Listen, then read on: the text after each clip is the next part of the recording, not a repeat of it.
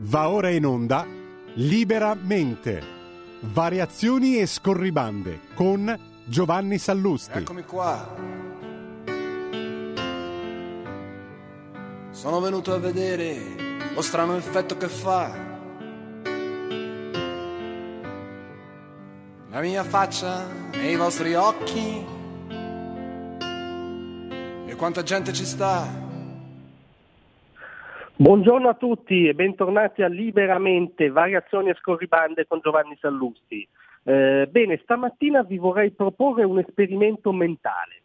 Eh, eh voi figuratevi questa situazione. Eh, eh, a Palazzo Chigi, al governo, c'è Ellis Line. Ora mi rendo conto che non è il modo ideale di iniziare il weekend, ma state tranquilli, è solo un esperimento mentale. Ellis Line è Presidente del Consiglio.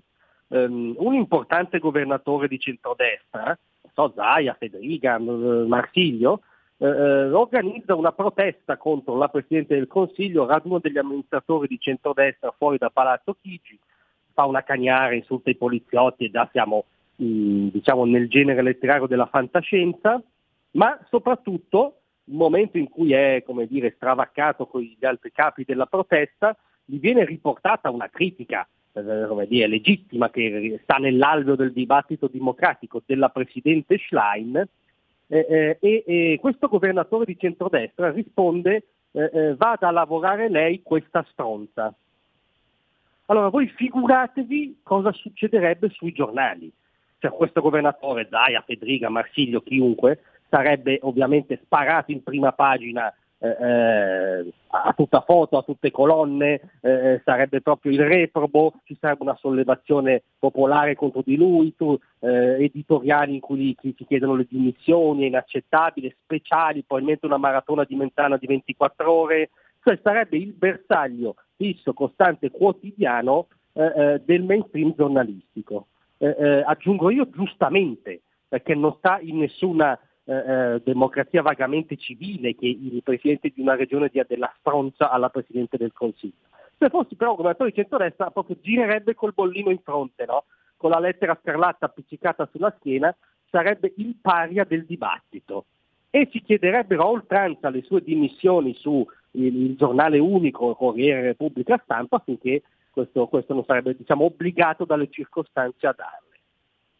Ebbene, torniamo alla realtà grazie a Dio non governa Eddie Schlein, governa il centrodestra, Palazzo Chigi c'è Giorgia Meloni, Vincenzo De Luca, eh, eh, capo della rivolta contro l'autonomia, le ha dato della stronza.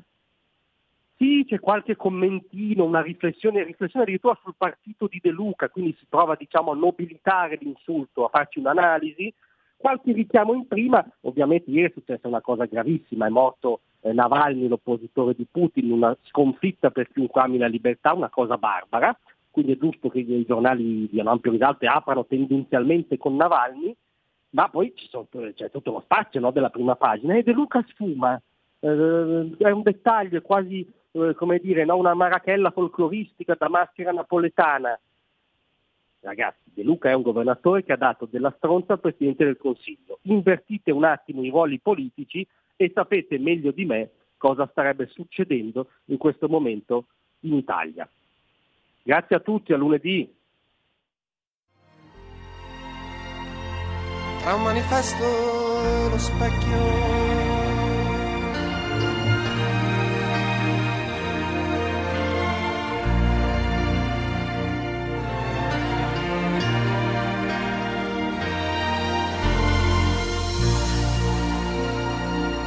Avete ascoltato Liberamente. La tua radio è ascoltabile anche con la televisione in digitale. Sul telecomando della televisione digitale o del tuo ricevitore digitale puoi scegliere se vedere la TV o ascoltare la radio. Risintonizza i canali radio e troverai anche Radio Libertà, canale 252.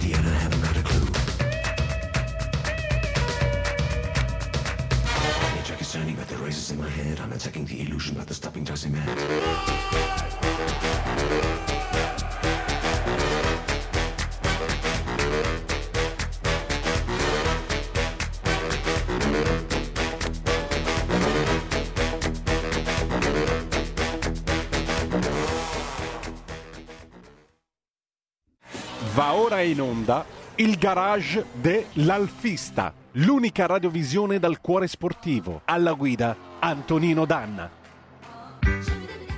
E la linea va subito da Antonino Danna. Amiche e amici miei, ma non dall'avventura, buongiorno, buon sabato 17 di febbraio 2024. Siete sulle magiche, magiche, magiche onde di Radio Libertà per questa puntata di Il Garage dell'Alfista con noi l'avvocato Francesco De Beaumont, che eh, già nella scorsa puntata si stava raccontando in quanto gentleman driver, lo possiamo definire così, e Alex Cereda, ben trovati entrambi. Buongiorno, buongiorno a tutti, buongiorno oh. Francesco, buongiorno Antonino.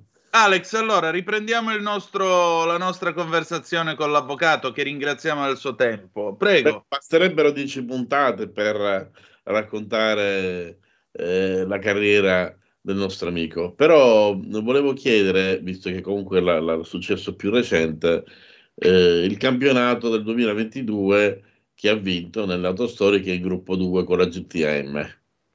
Cosa mm. ci racconta? Ma, eh, non avrei scommesso per eh, una vittoria nel campionato. Io non, non parto mai, certamente sono non sono mai stato un pilota professionista, eh, sono stato sempre, come mi definite voi, bonariamente un gentleman driver, eh, per cui per me l'obiettivo era innanzitutto divertirmi, magari raggiungendo qualche risultato. Eh, ho visto che ci si poteva credere in un campionato per cui abbiamo battagliato con tutte le nostre forze e la cosa simpatica è stata che nel, nel 2021 il campionato l'ha vinto mio figlio e io ho corso alcune gare con lui. Eh, nel 2022 eh, l'ho vinto io e mio figlio ha corso alcune gare con me, perché, quindi ci siamo un po' invertiti, ma raggiungendo lo stesso risultato. E quindi diciamo è stata una bella esperienza perché abbiamo avuto il, il, motore fatto da Tony Carrera, eh, che eh, diciamo è uno che fa le cose che si possono fare. Eh, sono rimasto molto soddisfatto sia del motore che del, insomma, di tutta la macchina che ha preparato interamente Tony Carrera a Palermo e devo dire non abbiamo avuto in realtà nessuna particolare disavventura qualche piccolo problemino che abbiamo recuperato tranquillamente, insomma, ma è stato un bel campionato combattuto perché poi eh, diciamo la mia classe era meno affollata delle altre, soprattutto delle vetture dello stesso raggruppamento, ma eh, la, la, vettura del turismo eh, 2000 era una classe molto affollata e i punti che pesano sono quelli di classe non quelli di raggruppamento. Eh, quindi dovevo stare sempre e comunque davanti a loro, ma questo non era un gran problema, ma dovevo stargli davanti di tanto. Eh, infatti il, l'avversario principale è stato Alberto Bergamaschi, che con la sua 2000 gruppo 1 vinceva quasi sempre. Poi ecco, un po' sono arrivati altri suoi avversari eh, che lo hanno relegato più in posizioni di rincalzo, ma sempre da podio. E, un po' noi abbiamo messo ancora più distanza fra, fra la mia macchina e la sua e quindi siamo riusciti ad ottenere anche il risultato finale del 2022. Un ottimo risultato perché eh, conosco alcune gare perché le, le seguo, eh, sono abbastanza agguerrite. Sì. Poi si ha a che fare con auto che comunque hanno 50 anni e le problematiche purtroppo non sono sempre risolvibili al meglio. Mi hai anticipato il discorso di Tony Carrera perché ehm, spesso mi chiedono perché non parlate dei preparatori, eccetera. Ovvio che poi diventa una cosa complicata e ehm, si va nell'equivoco, però personaggi validi bisogna citarli. Certo. Perché purtroppo il nostro ambiente, tu lo sai benissimo, è fatto anche da persone meno professionali, meno, sì. meno corrette. E quando tu investi, perché la, correre nell'auto storica non è come una volta, tu prendevi una vecchia auto e ci correvi, i costi per gestire, e me lo confermerai, per gestire un'auto storica sono elevatissimi. Io nella mia, tra virgolette, economia ho raggiunto una cifra folle per fare una Giulia gruppo 2, neanche iper preparata, fare una macchina modesta, mediamente affidabile. Quindi eh, trovare personaggi, io poi l'ho visto all'opera, Tony Carrera me ne avevano parlato abbastanza bene, chissà che magari lo inviterò prossimamente se vorrà anche in trasmissione. Eh, l'ho visto abbastanza veloce, l'ho visto con una certa conoscenza comunque dei motori, quindi un plauso all'assistenza che ti ha permesso comunque nel suo nella sua porzione di, di, lavoro di ottenere questi risultati straordinari. Cioè, in due anni avete fatto l'Amplen, eh, padre e figlio, ed è una cosa bellissima, soprattutto, ripeto, per le storiche che non sono facili da guidare. Io non cito i nomi, ma, ma un pilota che ho conosciuto in passato, che dopo tanti anni si è messo alla guida della GTM, mi dice, cioè, non pensavo, è molto più facile guidare le Ferrari e le Porsche da, da 600 cavalli in pista che la GTM e lui praticamente diceva, è, è, è, ai limiti del guidabile, cioè non riesco a guidarla perché ho completamente dimenticato la guida che facevo 50 anni fa, mi rendo conto che oggi guidare le auto attuali è un giocattolo. Non voglio dire che sia facile, però comunque ti aiutano tanto. Un'auto che ha un assetto che comunque, per quello che sia, è sempre una struttura di un'auto che ha tanti anni, mi confermerai che non è proprio una passeggiata. Ma certamente, allora c'è due cose, voglio dire, eh, una sui preparatori. Allora, io dico, ci sono tanti preparatori e tantissimi finti preparatori. Eh, I finti preparatori sono quelli che o scrivono sotto dettatura di un preparatore bravo, che ovviamente il tema non glielo dà mai completo, quindi è lì che poi eh, fa la differenza. Eh, o quelli che credono di sapere tutto e non, eh, purtroppo io sono incappato in tutte queste figure. Quindi ci sono incappato anch'io in uno di questi, ovviamente. Come? In uno di questi personaggi ci sono incappato anch'io. Esatto, quindi eh, sappiamo come funziona. Invece il preparatore come Tony Carrera è uno che eh, fa la macchina giusta, che non si rompe, perché è facile esagerare e poi vabbè, e si è rotto il motore. No, le gare finiscono in parco chiuso, quindi il motore non deve rompersi. Eh, però ecco, io ho avuto Tony Carrera al mio fianco sempre e quindi anche nelle, dalle prove libere fino alla gara lui è stato lì a, a, a regolare quei centesimi eh, dei carburatori piuttosto che dello spinterogeno o di qualche altra cosa proprio per eh, fare che la macchina andasse sempre al meglio. Io l'ho visto a Valenunga perché mh, ero diciamo così, uno, un silente spettatore dentro il box, c'era il problema radiatore, l'ha risolto all'istante, cioè alla velocità a smontare tutto e risolverlo e la macchina è andata perfetta. Quello significa professionalità, conoscenza del mestiere. Conoscenza del mestiere. Perché un altro si sarebbe messo le mani nei capelli, avrebbe detto la gara è finita qui. No, eh, vabbè, e quelli non sono preparatori.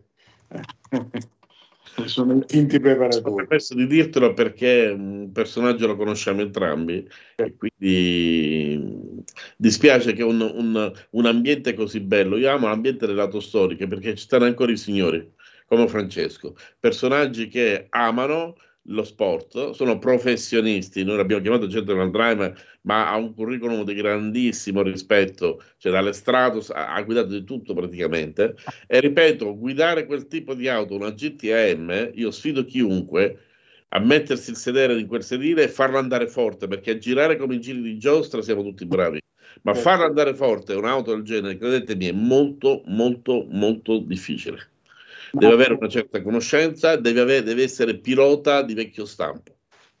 Ma ecco, eh, l'altra cosa che volevo dire poi è quello che la differenza fra queste macchine storiche e le macchine moderne. Eh, io non a caso eh, mio figlio l'ho mandato in prestito a qualche equipaggio eh, a correre con una Giulietta, la Giulietta T, sul bagnato, sul bagnato. Eh ecco, non solo sull'asciutto, perché lui dice, papà, ma come dico, tu vai tranquillo, guidala come se stessi guidando sul ghiaccio e vai tranquillo, guida pulito perché vedrai che i risultati vengono fuori. Infatti, eh, come dire, il risultato è venuto fuori, tant'è che eh, lui per rispetto di un altro equipaggio amico eh, ha dovuto rallentare il passo perché se gli fosse arrivato davanti quell'altro equipaggio non, avrebbe, non avrebbe vinto il campionato italiano. Quindi lui ha detto io per una gara non vado a rovinare il campionato a un amico, insomma. Quindi, però ecco, eh, guidare una Giulietta senza autobloccante, senza...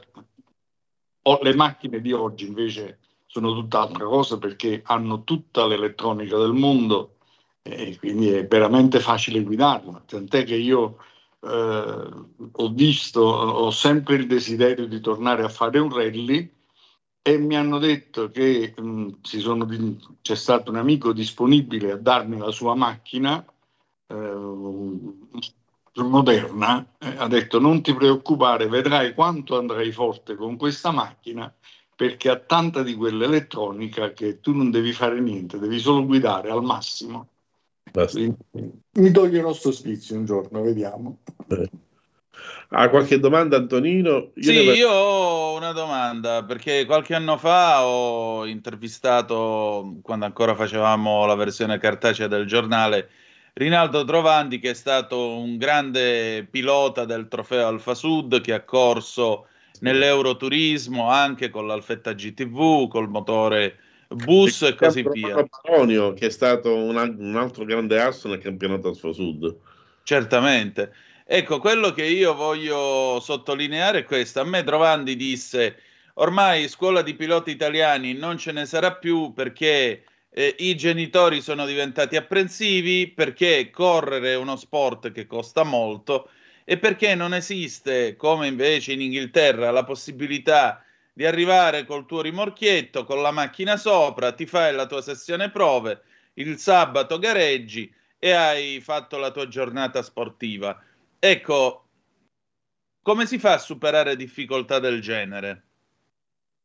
Ma eh, ovviamente correre costa comunque, quindi sia che si voglia andare in maniera amatoriale, sia che si voglia nel senso col proprio rimorchietto, con la macchina sul carrello, c'è chi lo fa ancora oggi nelle storiche, perché andare in un TCR lì è impensabile avvicinarsi a un TCR o a un altro campionato perché sono diventati tutti iperprofessionali. E questo è secondo me una cosa di cui la federazione non riesce a tenere conto perché eh, ha puntato molto su questi campionati professionali ritenendo che quelli potessero essere un, un allevamento di giovani piloti e di giovani talenti. Non è così, perché di tanti piloti che entrano in un campionato del genere, quanti proseguono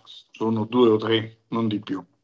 Forse cinque se esageriamo, ma due, due o tre arrivano ai massimi livelli, non parlo di Formula 1 ovviamente, perché lì poi siamo in un campo ancora più sconfinato, perché se parliamo delle formule sono, parliamo di certi budget, se parliamo delle GT o del turismo parliamo di budget più contenuti. Però eh, tanti ragazzini che hanno cominciato con le formule, poi visto che eh, occorrevano soldi e occorrevano alle spalle team molto professionali, eh, si sono dovuti convertire alle campionati GT o campionati TCR. Questo è, è tutto il, il, discorso. Allora la federazione farebbe bene eh, a eh, diciamo, guardare a, a, questi ragazzi che insomma diciamo a, a riportare eh, a una platea più, eh, più ampia il eh, diciamo, la, la, la, possibilità di correre. Ecco. Perché oggi non sono molti quelli che possono avere questa possibilità.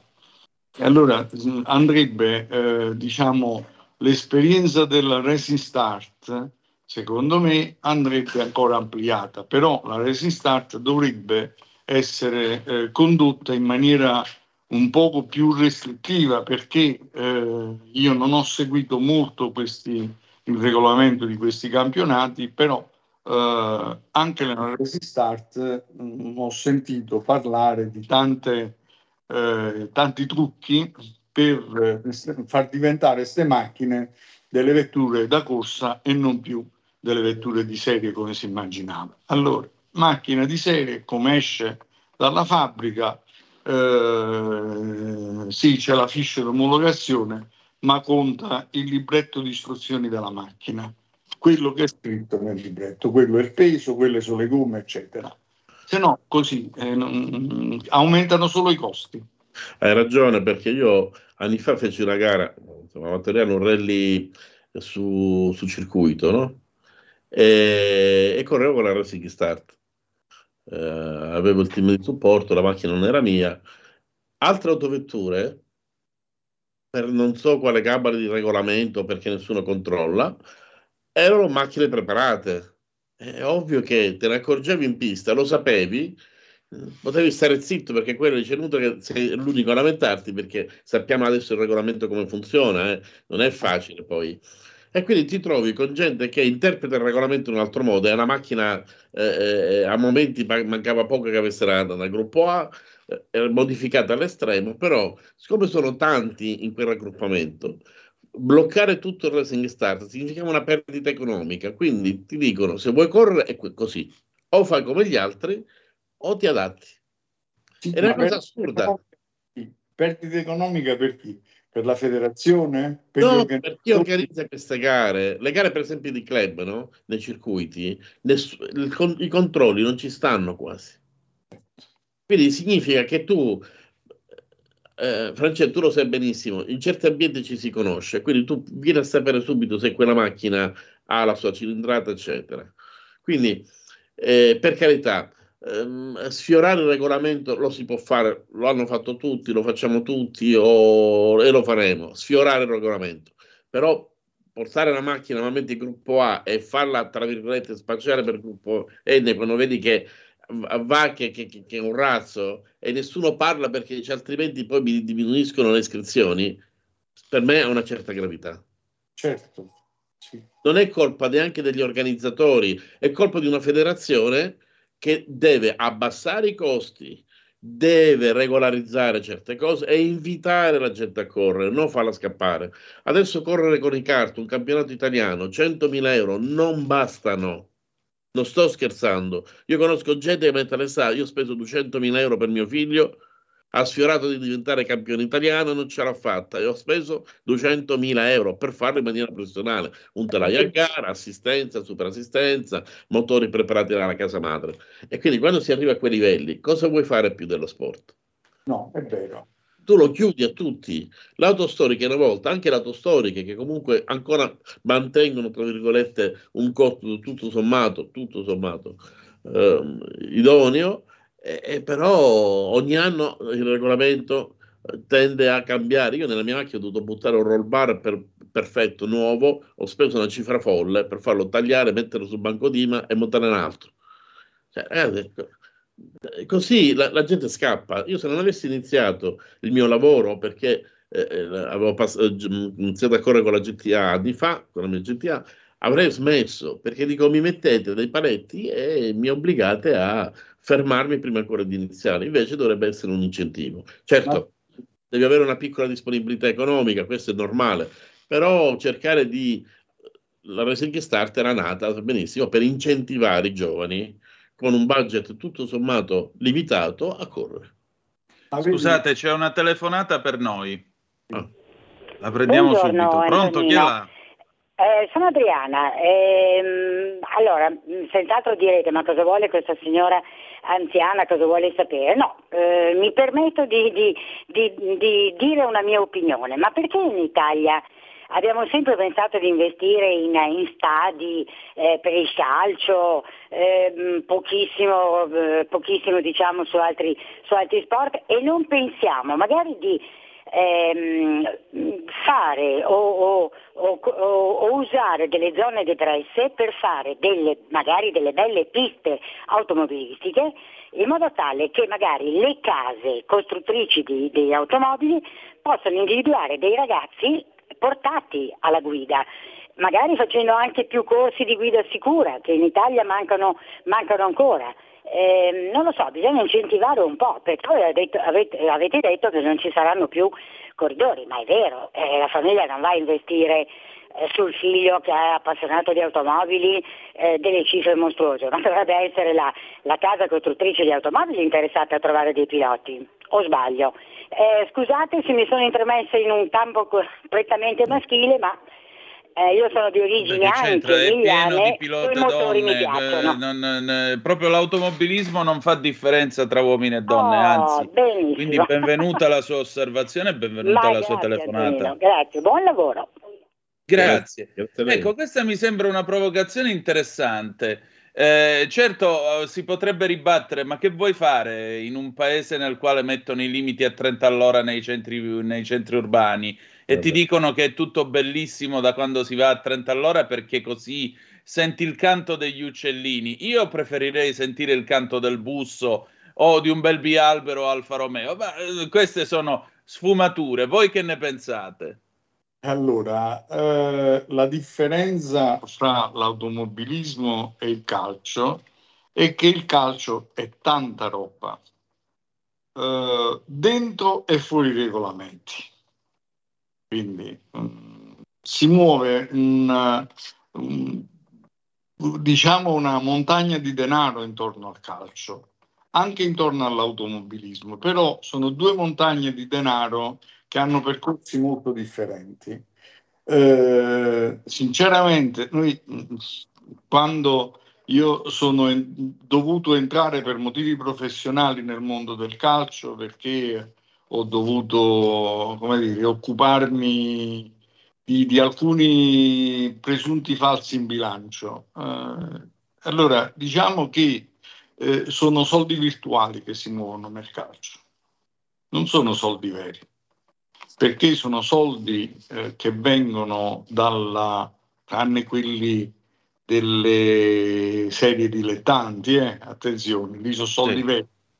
Eh, però essendo soldi veri, sono pochi i soldi.